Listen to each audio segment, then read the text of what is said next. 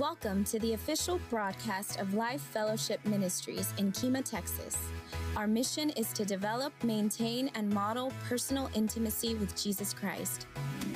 Be sure to visit us on Facebook, Instagram, and Twitter. And now, join us for the Life Fellowship experience. Heavenly Father, we thank you that you have indeed risen. Lord, we thank you for your love for us that exceeds our understanding, our ability to sometimes even receive, Lord, that you love us so very much. And Father, I pray this morning that you would open our spiritual eyes to see you, to see and receive what you're telling us today. That you would open our spiritual ears that we may hear your voice speaking to us. That you would open our hearts to receive everything that you have for us today. That we would walk away changed because we've had this encounter with you and you've done something in our hearts and lives. And we pray this prayer with great expectation in the name of Jesus. Amen. Amen. Thank you so much for joining us. Please be seated. I'm going to throw something at you. Um, we haven't recited our mission statement in a while, and it's not going to be up on the screen. Do you remember what it is? It is to develop, maintain, and model personal intimacy with Jesus Christ. And then our goal, our vision is that we, do you remember this? That we become disciples who will impact the world with the love of Jesus Christ. All right, you guys did pretty good. I'd like to release the children's ministry and, and student ministry to go back. And I want to thank you so much for joining us today. Um, this is going to be a very different service. Um, I had my sermon planned for today, and yesterday the Lord changed it. And uh, I love it when He does that because I know that uh, um, God is on the move. And we sang about uh, God is doing something uh, and that He's he's always up to something good. And you may be thinking, well, in the times that we're facing right now, I don't know that it's good, but we know that the word says all things work together for good to those who love the Lord and are called according to his purpose. So sometimes the Lord is doing something good when we don't realize it. Sometimes that job may be coming to an end because God is about to open up another opportunity for us. And so we have to keep our eyes focused on Him and this is, I, I, I know it's going to be a tough message today because I think God's heart is grieved for what's going on. And, uh, and I'm grieved, and we should all be grieved when we see what's happening, not just in America, but in the world. What's happening, that evil is increasing but yet God is on the move, and I believe that God is bringing exposure to some things so that they can be dealt with. I remember Pastor Don used to tell us, get it right in the closet, because you don't want it exposed. And I believe that the Lord is doing something. He's bringing exposure today probably in all of our lives and in other people's lives. And so God is up to something good because He doesn't want to leave us where we are. He wants us to change. He wants us to grow in this relationship with Him, this intimate, personal relationship with Him. Because I think there are a lot of people that are playing church, and I think that time has come to an end. So, over the past three weeks, we've been exploring some of the many signs and warnings that Jesus gave and that the Bible talks about the end days. And I want to look at Matthew 24:10. And Jesus is warning of the end times, and he says, And many will turn away from me and betray and hate each other. And I always, when I've looked at that scripture in the past, I've always thought that it was the non Christians hating the Christians. But I think we see this hatred ramping up. The, the murder of, of George Floyd was completely unacceptable, it was wicked, it was evil the, the, uh, those that are responsible for his murder, they should be punished to the fullest extent of the law. It was wrong. It was wicked. And, uh, you know, I know we hear Black Lives Matter and, and all these things. All lives matter. And, you know, uh, babies matter. what we've, we've killed, what, like 60 million babies? Most of those uh, because of inconvenience, because someone doesn't want to be pregnant. All lives matter. And it, it's disturbing to me when people are thrown in jail and, and uh, get in trouble for mistreating a horse or a dog or a cat. And I don't believe that we should mistreat animals. But when we can say killing a child is okay, something is dreadfully wrong. And maybe you're here, maybe you're watching online and, you, and you've had an abortion. And listen, I'm not here to beat you up. God's grace and mercy and forgiveness is there for us. But there, there are times when we have to stand up and say, This is wrong. Killing people is wrong. These are wicked and evil acts. I understand the, the, the desire for, for peaceful protests, and, and we should demand that this, this stuff stop. You know, that, that injustice be dealt with and stopped. I, I don't understand additional violence and uh, destruction of property, stealing, burning our communities, people burning their own communities. I, I, I don't understand that. But I do understand that the world is going to act worldly. And, you know, sometimes the world acts pretty crazy. And maybe you don't have to think about this too much. You, you think about, you look in the mirror when you were in the world, and some of the crazy stuff that you, you used to do, or I used to do. You know, and so sinners are going to sin. The world is going to view things through a, a worldly filter. But the church should respond differently than the world. We should be setting an example of loving one another. We are polarized. We see this polarization in the world, politically, racially. Um, the body of Christ is called to live and to be in unity and be working together in one accord, loving one another. And I love the fact that, that our church is so diverse. I think only God can do that. Only God can bring people together from different cultures, different mindsets, different experiences, and bring them together in a bond of love. I'm greatly disturbed by some of the perspectives and hatred displayed by some of the Christians I know. I see some of the stuff on social media, and I'm like, how in the world does that reflect the love of Christ? we should be reflecting his love, not hatred and, and vengeance. In John 13, 34, and 35, Jesus says, So now I'm giving you a new commandment. Love each other, period.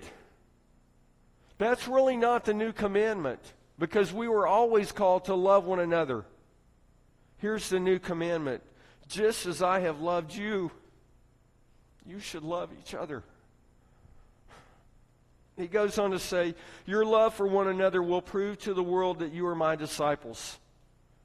Let's look at it from a different perspective. If, if we're not loving one another in the manner that He loves us, we're not His disciples.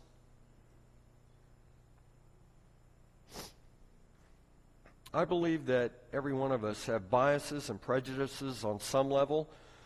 Um, and I think that many of those things can, can, come from wounds. They can come from the woundedness in our lives. They can come from life experiences. They can come from how we were taught. How do children learn? Example, example, example. And frankly, sometimes I think some of our biases come from just ignorance. We just don't know. We are ignorant to some things. And it would be foolish for me to try to stand here as a white man and try to understand what a black man goes through. I have no idea. I really have no idea. I want to share some personal experiences, some things that, that I've thought about in this whole, this whole situation that we're facing racially, what's going on in our country. And it's not just happening in our country, it's happening in other places in the world too. I had a, a great aunt, and uh, when she was in her 60s, in front of her husband, who was a, a disabled war veteran who was uh, unable to get out of his wheelchair. She was beaten, robbed, and raped by two black men. And I can remember having conversations with her, and her language and the vile hatred that she had toward blacks would make me cringe inside. Her hurt and, and her anger turned to bitterness. Her bitterness turned to hatred. Her hatred turned to racism. And I think the root cause was unforgiveness. She had unforgiveness toward these men, and she blamed a whole race of people for something that two men had done. I, I can't begin to understand how she would feel and what that would be like. But I know that, that that's not reflective of all black people. And I know that we've all been hurt and we all need to forgive. we certainly all need to be forgiven.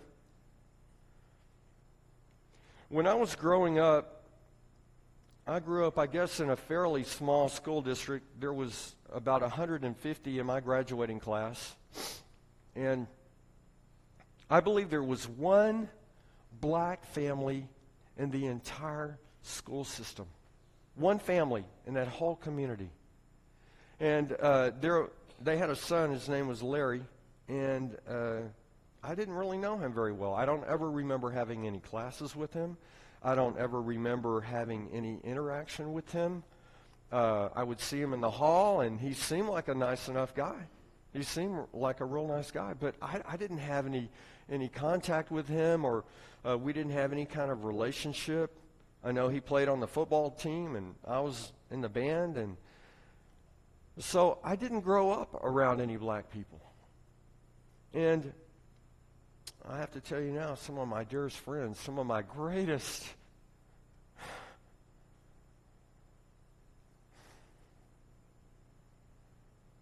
relationships are with black people.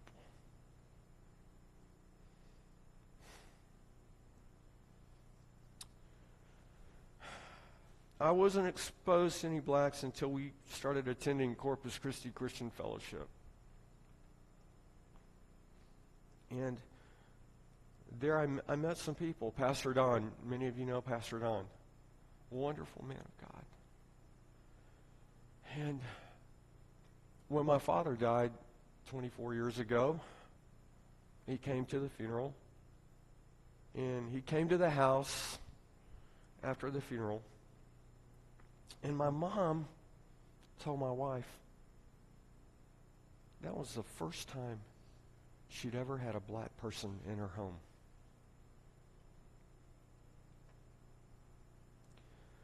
I, I think that some, there is some generational things that, that went on back with my parents and my grandparents. And, and I, I, don't understand that. Uh, you know, and, and again, it could be it could have been experiences that they had. It could have been how they were taught. Is it any wonder that my mom had never had a, a black person in her home when, when, my, when my grandmother was a racist? um, back to Corpus Christi Christian Fellowship, there was a guy there. His name was George Washington. He was an ex Black Panther. Guy had arms this big. He had no neck. He was like all muscle. And uh, he invited Pastor Christine and I over to his home one day after after uh, service on Sunday, and we went over, and that was really the first time I'd spent any time with him. And we had some really authentic conversation. And he told me, he said, You know, I thought all white people looked alike. I said, Well, I thought all black people looked alike. And he said, Come on over here and get some chitlins and greens. And I'm like, No, I'm good with the fried chicken. You know, and they have, they have, black people have their own culture. Where would we be without Asians? We wouldn't have fried rice and Mongolian chicken and all those kinds of things. Fajitas. Oh, I love fajitas. I love Mexican food. And so we bring, we all bring something into our, our space, into our living environment as we embrace one another. Do you remember the little song, Jesus Loves Me? Red and yellow, black and white.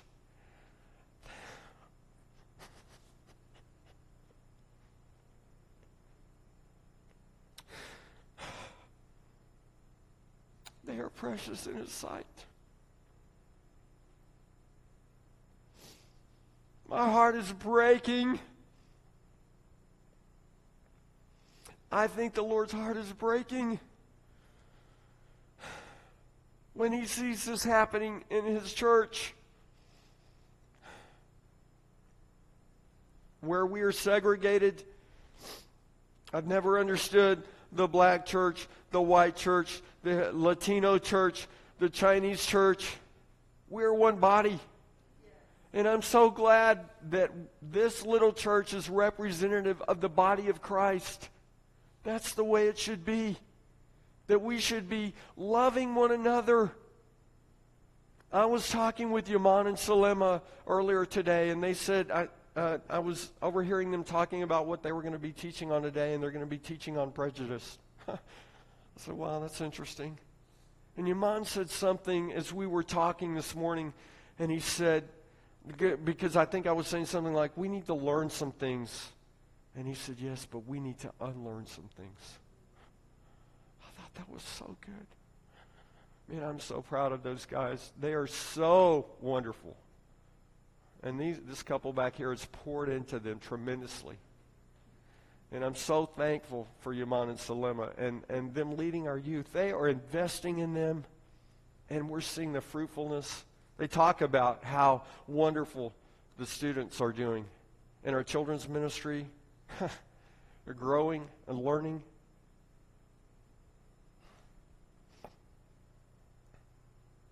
So I had this conversation with George Washington. It changed my life. It changed my perspective. Many of you know my friend Elliot. He's Pastor Don's brother. He's on the board of directors for Life Fellowship Ministries International. One evening we were over at uh, at the Lavelle's house, and uh, Rose asked us to go go get something from the store. So we get in the truck, and Elliot pulls out his wallet and puts it on the dashboard. And I'm thinking, wow, you must have a lot of money in there. It must be uncomfortable to sit on that wallet. I said, why did you, why did you put your wallet up there? He said, in case I get pulled over. He says, as a black man, you don't want to be digging around in your pockets for anything. Now, I've been on trips where, you know, a long trip, and I'll pull my wallet out and I'll put it in the console or take it out of my back pocket. But I have never even considered that perspective that I should have my wallet up because if I get pulled over, I don't want to be seen rustling around and getting something. So, is there white privilege? I would say so. I would definitely say so. As a white person of privilege, do I recognize it? Probably not. Not to the degree that somebody that doesn't have that privilege would recognize it. Is it right? No, it's not right.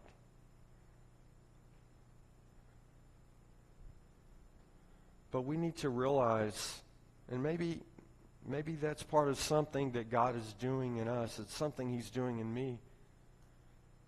I didn't realize. I didn't realize the magnitude. And, and I, I, although I don't understand and I can't understand the bitterness and hatred that people have, you know, I, I don't know. We, I, I know this. I know that Jesus came to fix our broken lives. So it could be from our experiences, it could be from our wounds, because we all have filters.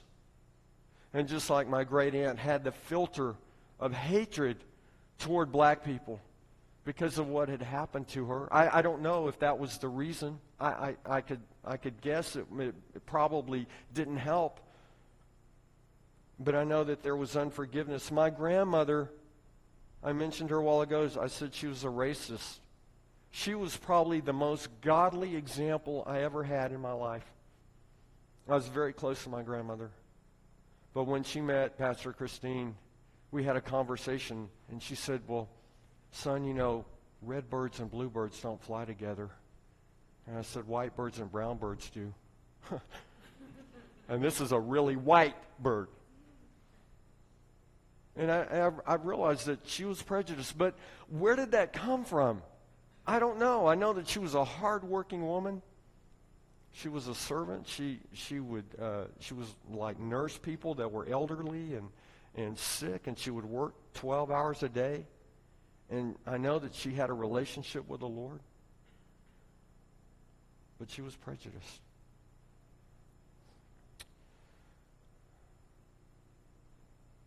my wife grew up in upper state New York. And uh, her dad was in the service and they traveled around. And so she developed a New York accent. And their next station was in Alabama. At the height of all the racial stuff. And she was demeaned. She was made fun of because she couldn't talk right. But mainly because she was a non white. She was a non-white in a white environment. And she told, she, she's told me stories about times where recess would come, recess time would come, and the teacher would say, You stay here. You can't go play with the other children. You stay here. And you just sit here on the sidewalk. Remember in the school cafeterias, they'd have tables, you know, tables lined up, maybe, I don't know, just a long line of tables. During lunch, she would put her tray on the table. And That whole line of tables, everybody would get up and move to another table. I can't imagine what that would have been like as a young child. You know, when when the uh, the pioneers came to America, the Indians were treated terrible. They were moved from place to place. Oh, there's gold here. We're going to move you to another reservation. There's been a lot of prejudice in this country. There's a lot of prejudice going on today, and it's not right. And we need to come to a place of saying, God, forgive me, heal me, help me, give me your perspective on this thing.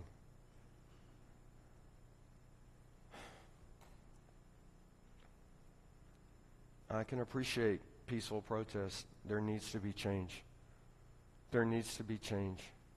And it's not just changes on how we treat one another, but it's on allowing the Lord to bring health and healing and wholeness to our lives, for Him to touch us, to change us, to give us His perspective. It's not Republican, it's not Democrat, it's not independent. It should be Jesus' perspective. And only the Lord can bring healing on that kind of level. Only the Lord can really draw us together into relationship, authentic, genuine, loving relationship where we can look past our faults, where we can forgive one another, where we can accept one another. And I'm not talking about ungodly things, I'm not talking about un- accepting ungodly things, but I'm talking about loving one another where the world will know that we are His disciples. Proven, proven by not what we say, but how we live and how we love. There is such great love in this place, in this church. I'm so blessed to be a part of this, and I love coming here. I love the relationships that we have that it's authentic, that there's grace here. So, my only point this morning is we need to have discernment from the Holy Spirit. Solomon completed construction of the temple and the palace, and the Lord appears to him. And let's look at Second Chronicles chapter 7. Some of this will be very familiar to you. Verse 12 says, Then one night the Lord appeared to Solomon and said, I have heard your prayer and have chosen the temple as the place for making sacrifices.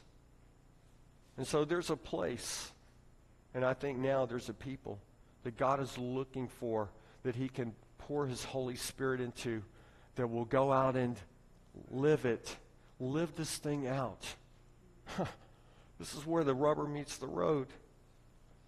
And then he, the Lord gives Solomon a warning in verse 13. He says, At times I might shut up the heavens so that no rain falls, or command grasshoppers to devour your crops, or send plagues among you. And so we know that Solomon, the wisest, richest man that ever lived, eventually turns away from the Lord, living a life of worshiping idols, sexual immorality, and sin. And the Lord was saying, if you turn away from me, there are going to be things that are going to happen.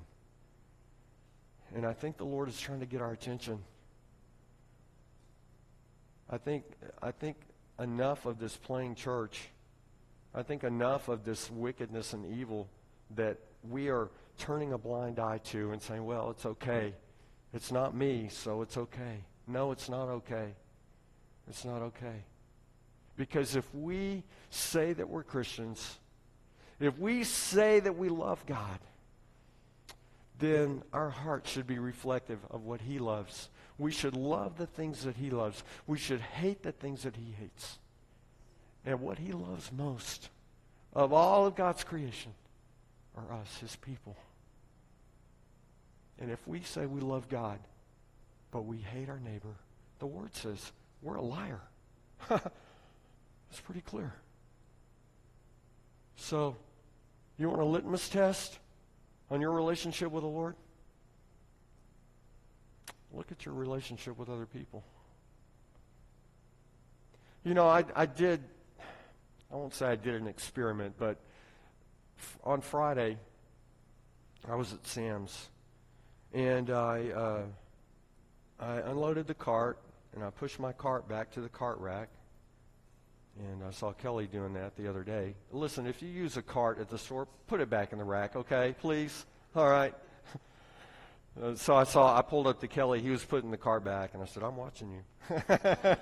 I said, Thank you for doing that. Anyway, so I put the cart back, and there was uh, a middle aged black lady, and she was unloading her cart. And as I was walking by, I noticed that she was about done putting everything in her trunk. And I said, uh, Can I take your cart for you? And she had her back to me and she's like, Oh, yeah, sure, thank you. And then she turned around and saw that it wasn't a worker, it was just this lonely white guy there, standing there. And she said, Oh, thank you, thank you so much. I said, You're welcome. So I put it up. And then I was walking back to my car and there was an elder white guy there. He was an older man. And he had a couple of cases of water in his cart. And uh, he had his. Uh, uh, tailgate down on his truck. And I said, hey, can I put those in your truck for you? And he said, yeah, sure, I, I would appreciate that. So I put them in there, and then I took his cart and put it back. And I thought, what if, what if we just did that every once in a while? It, it wouldn't matter if they're black or white or red or yellow, purple. it wouldn't matter what they look like. What if we just did random acts of kindness? What if we just extended the love of Christ to people? When I was at work at, at we had a, a Bible study. And, and so on occasion, I would send out a, an email and I'd say, do a row act this week, random act of kindness. And here was the criteria. If anyone saw you, or if anyone knew that you did it, it didn't count. And so I would do little things like go out to the warehouse. I had to go out to the warehouse and pick something up. So maybe I'd see a package there for somebody else. I would pick it up. I would walk down the hall. I'd look in their lab or in their office. No, they're not around. I would put it there. Success. But what if we just did that? what if we slowed down enough just to give somebody a kind word? So after this warning, let's go back to Second Chronicles. The Lord gives Solomon a key to continue to walk in his blessings and favor. He says in verse 14, 2 Chronicles 7:14, then if my people who are called by my name, then if my people who are called by my name, who's he talking to? He's talking to his people. He's talking to us. And then he gives this condition. You know that we've talked about this a lot. Anytime the scripture says if, it's conditional. If you will, I will. If you so, this is another one of those conditional promises. Then, if my people who are called by my name will humble themselves. Huh. Can we be humble? Is it, is it always all about me? Is it always all about us? Can we put aside our selfish pride? Let's go to the next section. Then if my people who are called by my name will humble themselves and pray. What if we humbled ourselves? What if we prayed more? 1 Thessalonians 5:17 pray without ceasing. Pray all the time. Never stop praying. Yo dude, pray. pray. Become humble and pray. Then, if my people who are called by my name will humble themselves and pray and seek my face. Have you ever been praying and not been concerned about seeking God's face at all? Hey, God, I just need something here. I'm not really concerned about what your plan, your purpose, your desires for me. Right now, I've got a need right, right now, and God, I, I need you to take care of this. Pray and seek His face. When we pray and seek His face, our prayers begin to change because as we're seeking His face, we're coming into alignment with His purpose, His plan, His desires for us. And sometimes that's what we really need. We, we, think we know what we need, but what we need is what He tells us we need. And so we can be praying out of alignment based on selfishness or our own desires but if we seek his face, he may bring revelation. Oh, don't pray for that job. You don't want that job. Been there, done that. I prayed for that job and I got that job and it's like the job from hell. And I'm like, God, get me out of this job. Please help me. Seek his face and say, God, what are you saying in this moment? What are you saying in this situation? What are you telling me in my life? What do I need to do? Because I can have a plan but I need a God plan, not a good plan. Seek Him. Then, if my people who are called by my name will humble themselves and pray, seek my face, and turn from their wicked ways.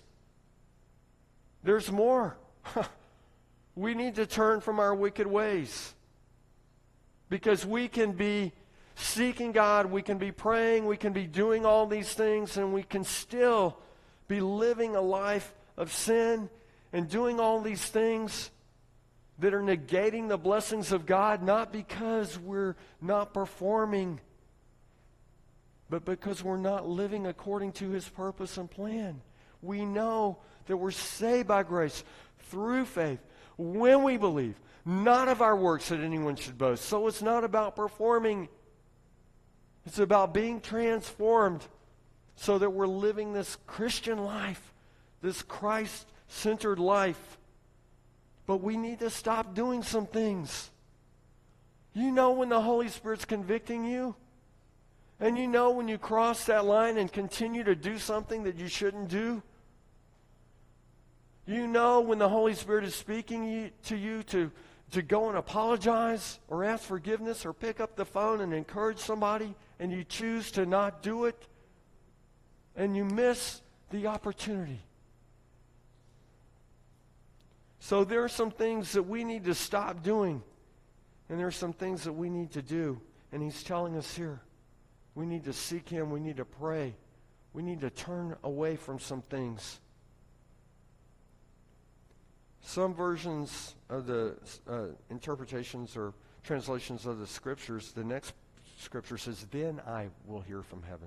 The NLT says, Then, well, let me read the whole thing.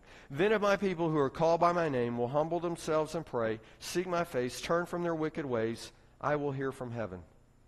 Now we have his attention. Have we quit playing church? And have we gotten serious?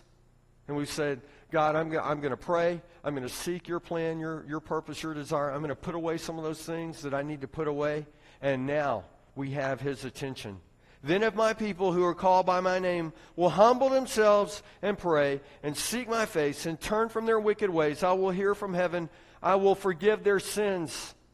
We have sins that we need to be forgiven. The word says that, uh, you know, if we say we're without sin, we're liars.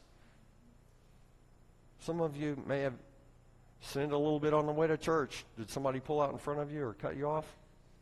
Did you wave at them with a Christian wave?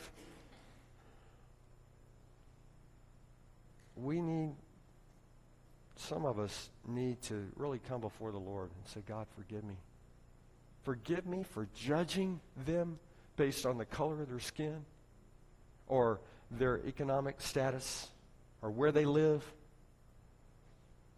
or they have tattoos or they have uh, pink hair. Lord, help me to not judge people. Help me to see them like you see them.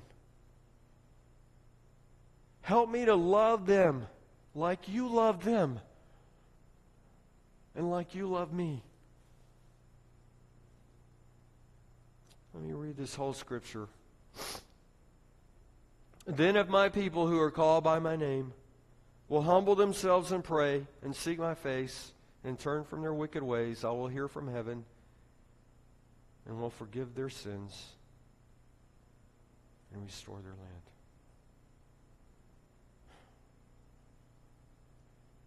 So we have a template here. We have a key. We have the Word of God telling us if we want to see our land restored, if we want to see this craziness come to an end, as Christians, we should be setting the standard. We should be leading. We should be doing these things. This is what we need to do. We need to have discernment from the Holy Spirit. We need to be listening. We need to be obeying. We need this relationship with Him. And, and as I shared with you last week, the word that the Lord gave me May 13, 2020, at 5 in the morning. The world as we know it will soon come to an end. And we're seeing radical changes. But we're living in a time where we have tremendous opportunity. And what are we going to do? Are we going to are we going to use social media and our, our opportunities to extend the love of Christ to one another? Maybe we need to get healed before we can even do that. Maybe we need to, to pray that the Lord would remove those, those things that have bound us up and kept us blind. Maybe there's unforgiveness. Whatever those things look like, I don't know. But I know that God wants to heal our broken lives. I know that Jesus came to fix our broken lives. He came that we would live the abundant life. The enemy has come to steal, kill, and destroy, and Jesus came to give us abundant life. And it requires us to receive and yield. And yes, change. I'd like for you to bow your heads and close your eyes. Maybe you're here this morning and you want to rededicate your life to the Lord, or maybe you want to give your life to the Lord. That you slip up your hand. I want to pray with you. Anybody here this morning?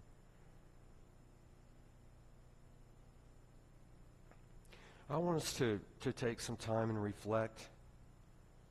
And I think that we really need to get real with the Lord this morning, and, and we need to say, God, maybe there's some things I need to repent of. Maybe I, my perspective has been so skewed by my own selfishness or my wounds or my examples of life, my experiences, maybe what I've been taught. Maybe just, maybe I'm just ignorant, Lord. Help me. in my foolishness. Help me in my ability to not see things from your perspective. And let's just take a couple of minutes and let's just really get before the Lord and let's ask for repentance. Let's, let's ask Him to reveal some things in our lives. And let's pray for those that are hurting and crying out. No, I don't remember when Elizabeth was here or at our other building and did that song. And I had no idea about the ending part until we saw it, this worship video earlier. But I think that's a word for all of us that she gave at the end. My daughter, my son, the Lord loves us. And not only does he love us, but he loves the pimp, the prostitute, even the child molester. Ah, I can't fathom that. But he doesn't want to see any of us stay in those places. He wants to see us transformed by the renewing of our mind, by coming into this intimate personal relationship with Him, that He can change our hearts and lives, that He begins to strip away all the pain, all the stuff, all the junk from our lives. It begins to backfill our hearts with the love of Christ. And we have an opportunity right now that may not always be there. And I think the most powerful force in the universe is love. And if we just love one another, reach out, live uncompromising lives where people say, There's a true believer. I see it by the way they live, I see it by the way they walk, and I know it by the way that they love. Let that be said of us. Amen. I love you guys so much. You're such a wonderful, wonderful congregation. It's been a tough message, but I think it's, it's, it's reflective of the Father's heart. And we need to have his heart. Amen. Uh, well, if you'll stand, let's recite this blessing over one another. It'll be up on the screen. And if you'll just join me. May the Lord bless you and keep you. May the Lord make his face shine upon you and be gracious to you. May the Lord lift up his countenance on you and give you peace. And I want to challenge you, as always, make a difference in the world around you. One person can make a difference in the world. And let's do that as we go out and love others and as we live it. You're dismissed. Thank you for being here this morning. Thank you for tuning into our broadcast. For more information, be sure to find us at our website at www.lifefellowship.me or call us at 832-864-2800. Have a great week and remember to. God bless.